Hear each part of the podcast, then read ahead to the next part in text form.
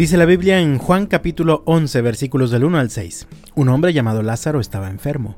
Vivía en Betania con sus hermanas María y Marta. María era la misma mujer que tiempo después derramó el perfume costoso sobre los pies del Señor y lo secó con su cabello. Su hermano Lázaro estaba enfermo. Así que las dos hermanas le mandaron un mensaje a Jesús que decía, Señor, tu querido amigo está muy enfermo. Cuando Jesús oyó la noticia, dijo, La enfermedad de Lázaro no acabará en muerte.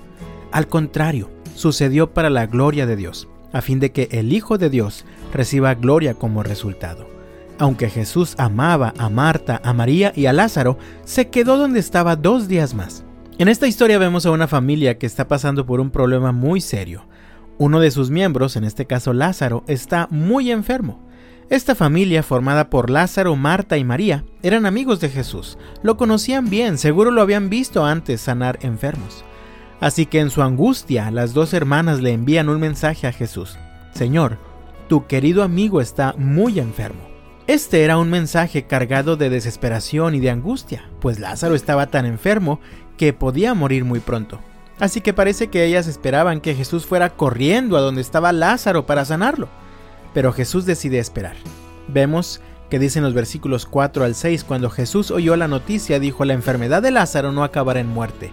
Al contrario, sucedió para la gloria de Dios, a fin de que el Hijo de Dios reciba gloria como resultado. Aunque Jesús amaba a Marta, a María y a Lázaro, se quedó donde estaba dos días más. Podemos leer en los Evangelios que en otras ocasiones llegó un desconocido buscando la ayuda de Jesús y de inmediato acudió para ayudar. Pero en esta ocasión, cuando recibe un mensaje urgente de sus amigos, decide esperar. Esto nos enseña que el Señor tiene diferentes formas de responder en cada situación, pero siempre responde de acuerdo a su propósito. La historia continúa y vemos que efectivamente Lázaro murió. Incluso para cuando Jesús llega con sus amigos, Lázaro ya llevaba cuatro días en la tumba. Ni Marta ni María entendían el propósito del Señor. Por eso cuando lo recibieron le dijeron, Señor, si hubieras estado aquí mi hermano no habría muerto. Podemos ver claramente que, aunque ellas no lo comprendían, el Señor tenía un propósito muy claro para la muerte de Lázaro. Jesús iba a resucitar a Lázaro y esta señal serviría para que muchos creyeran en Jesús como el Mesías, el Hijo de Dios que había venido al mundo para salvarnos.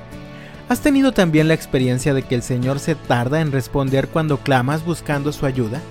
¿Te has quedado sin comprender la forma en la que el Señor actúa en medio de tu necesidad? ¿Has recibido como respuesta a tus oraciones algo totalmente diferente de lo que le pedías al Señor? Recuerda, el Señor nunca llega tarde, Él siempre llega a tiempo. Todo lo que sucede en nuestra vida es usado por el Señor con un propósito de bendición para nosotros. Estamos iniciando un nuevo día, lleno de retos, problemas, situaciones complicadas. Recuerda, el Señor tiene un propósito de bendición para tu vida en cada situación que tengas que enfrentar. Así que yo te invito en el nombre del Señor, sigue adelante y deja que el Señor cumpla su propósito en ti. Dios te bendiga y hasta mañana.